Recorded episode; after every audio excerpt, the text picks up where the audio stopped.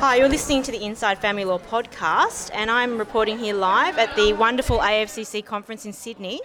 Um, I'm just here talking with um, Diana Bryant, um, who has been one of the presenters here at this conference, and um, Diana has been had a long career um, in in the family law process. What is it that you um, do and used to do, Diana? Okay. Thanks, Zoe. I started off as a, as a solicitor and barrister doing family law in the early days of the Family Law Act, which was pretty interesting when we were all learning about everything together. Um, and then I was a barrister for 10 years in the Melbourne Bar. And then in 2000, I became the first Chief Federal Magistrate of the newly created Federal Magistrates Court. So I had the experience of setting up a new court, which was really interesting. And then four years later, in 2004, I became the Chief Justice of the Family Court of Australia, which position I held until I retired in 2017. And what have you been doing since retirement from that position? I can see you're not exactly what I would call retired. a lot of things. Uh, been at Melbourne University Law School as their judge in residence, um, giving giving some lectures and mentoring students a bit, and also going to some courses myself, which have been interesting. Not in family law. Um, I am chair of the World Congress on Family Law and Children's Rights, and we're having a big conference in Singapore next year. That keeps me pretty busy. I'm chair of the National Centre Against Bullying, which is under the auspices of the Alannah and Madeline Foundation. I'm the president of the Graduate Union, which runs Graduate House, which is a postgraduate accommodation near Melbourne Uni, um, among other things. Um, now, if I could just speak with you a bit about you were presenting. I mean, you've been presenting on a few things, but at this conference, we are talking about, um, you know, what would be on the wish list for reform, and obviously, you know, reform is a topic that's quite um, important at the moment. Mm. Um, do you have any thoughts that you'd be willing to share with our listeners about um, your thoughts? I mean, just your personal thoughts for reform. Sure, and I'll try and talk about it in two ways, if you like, because it was an interesting session where we're trying to look at sort of blue skies. We've got the Australian Law Reform Commission report just recently about the family law system, and I think and we hear every week in the newspaper there's an article about the family law system is broken, and I hate I hate hearing that because certainly parts of it do not work well, but I, mean, I think it's a pity to say the whole system is broken because then you're sort of throwing the baby out with the bathwater, and that's not a good idea because m- many parts of it are good. So I'll talk a little bit about what I see as some big sort of blue sky things, and then what we might do with what we've got, I suppose. Um, I think one of the themes that emerged this morning from it was that we absolutely need to educate parents, and maybe we even start educating children at school about what it's like to go through divorce and how important it is that parents learn to focus on the best interests of the children. Now, it's very difficult for parents, and I understand this um, over the years of particularly when I was in practice acting for people. People come out of a relationship angry, resentments, all the things that they've been feeling for years, which led to the breakdown of their marriage. And it's really difficult for them to put that aside and focus on what's best for their children. Um, and once they get into the sort of cycle of fighting about their children, it just gets worse. So we need to make sure that we educate people about the, the uh, inherent dangers of creating conflict because it really affects children badly. And people don't understand that little babies is interesting. The, the brain development of little babies can be severely affected by being exposed to family violence. And that means even if it's shouting and raised voices and unpleasantness, and people I think, don't understand that at all. So there's a lot of learning for parents to do, I think, about how important it is to resolve their disputes early. Get help early. Go to see a mediator, go to see a psychologist, get assistance to negotiate your way um, through and try and settle things amicably for the kids. And people are doing all sorts, there's all sorts of innovative things being done around the country by different groups. Um, Relations Space, for example, runs online, uh, online therapy, so, so you don't have to actually go along, you can do this online, remotely or at much less expense. Um, you've got people who are now becoming divorce coaches, which I think is interesting, which sort of helps people get into the right space themselves to be able to then make decisions about what's best for their children and their future in the process of negotiating agreements or getting orders. So I think education is a really big issue that as a community I think we have a responsibility to address. Um, so that's what I think is that one of the big picture things. Um, some of the, the uh, things that we can do now, I, I think we should be certainly listening to trying to incorporate the children's voice better than we do. And I've been trying to do that for a number of years. I tried to set up a young person's advisory group um, and got part way towards that before I, before I left the court. Uh, and I think that we need standardisation of the way that independent children lawyer, children's lawyers deal with children. They don't always talk to the children, and they should. Um, my former colleagues in overseas countries, particularly European countries, talk to children as a matter of course. Um, and I'm not advocating that judges necessarily meet with children, but I do think that we should be ensuring that we do get children's voices heard. And I like the phrase that my overseas colleagues use, which is a voice, not a choice. So the children have a voice which ought to be heard because that's respectful, and, but it's not their choice in the end about what happens. And I think that we we do, you know, psychology. We get reports, expert reports, um, which incorporate children's views. But I'm I don't think that we actually let the children know that their views are being heard and respected. And I think we need to do that better. And I've been trying. I was trying to do that before I left the court. Find ways of making sure that the children in the system, whose voices are heard, understand that they're heard. I think that's actually really important, and I like that word respect that you use. That there is some respect for their perspectives. Um, when I was doing the original book, which before this podcast, um, one of the interviewees who was a 19-year-old reflecting on she'd been in and out of family court her whole childhood, and she'd said she never really felt like her voice was heard, and maybe it was, but it wasn't. The feedback loop wasn't getting back to her that it did matter. You know. Well, that's absolutely right. And that, first sort of dawned on me about a year after I'd been appointed to the family court. There was a children's forum that they, that schools have a forum and they nominate a person at the beginning of the year they want to interview. And they go to Parliament House at the end of the year and interview this person. And whatever the school was, chose me for their, for their interviewee. So uh, they go along to Parliament House that week and they look up all the newspapers and see what's going on, and then they do a bit, bit of an interview on the couch. And so we did that, and that was fine. And then I was talking to them afterwards. There were three of them, and unsurprisingly, I thought as I chatted to them, they were all all their parents had been through divorce and court proceedings. So that sort of self-selected group. But the interesting part for me was that they all talked about my case. Now, that might seem unexceptional, but lawyers and judges think about the case, the parent's case, the parent's name on the file. Yeah. You know, it's the parent's case. And the, these these young people talked about, well, my case was about my case, and that that's when it dawned on me. I thought, mm, just a minute, you know, we aren't, and they complained that they didn't think their voices had been heard. In my case, I didn't get a chance, and so I thought, then, okay, we've got a fair bit of work to do with this. Now, I regrettably wasn't able to advance it as much as I would have liked by the time I left, but I think it's really important that you try to do that.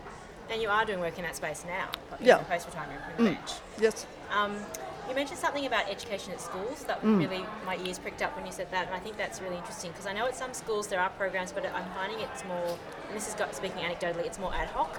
Are you thinking about something more standardised where there's like a more Well, I think I think schools are starting to, um, uh, to to do more in the sort of well-being space for kids, and I, I actually went, went to a conference, the Positive Schools Conference this year for two days, um, as a result of being chair of the National Centre Against Bullying. I thought oh, I better I better learn. Yeah. Lots of things are happening in schools. I better go and educate myself about what's going on.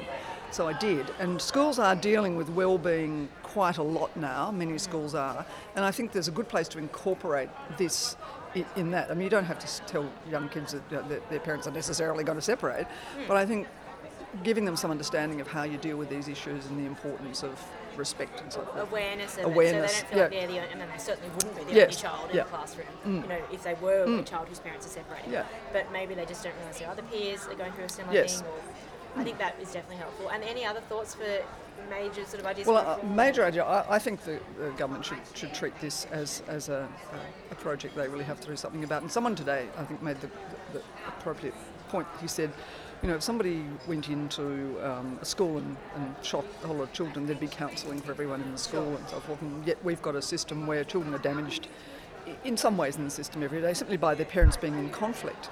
And we don't really give them enough support, and we should do that more. And I think that I really do think the government does need to get into the space and, and have a campaign where we try to educate people that conflict for their children is not good and that they really need to resolve it as early as they can. Um, now, there are some cases, of course, that can't be resolved. There's family violence issues, serious sexual abuse allegations, personality disorders, those cases are really usually incapable of resolution amicably, and you do need courts to deal with them. But we do also need systems within our courts better than we have to, I, think, to get through cases more quickly. I, I would stream cases into different streams so that we can give the appropriate attention to those cases. So the, the people who've got the really complex case that's going to take ages and know, is difficult to manage because sometimes they don't turn up, um, you don't want people whose case is going to be easier to dispose of in the same list with those other people because it'll all just get caught up. And that's when people stay in the list too long, it's when it costs them too much money, spend too much of their putting their life on hold. That's when people get very unhappy with the system. So I would like to see better streaming of, of the right, triaging everything when it first comes into court with a case assessment conference and sending people off to the right list. So if their case is not complex, they can get it dealt with fairly quickly and get out. No, that's really interesting. So about this sort of streaming of cases and keeping sort of every case is different, of course, but cases that maybe are more simple together, and then cases that are more complicated yeah. together, so that it's not all. Yeah, and, and, that was the whole idea of the um, of the setting up the federal magistrates court in 2000.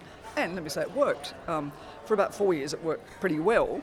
But then there were more and more cases, and there were less judges appointed to the family court, and more more work went to the federal circuit court.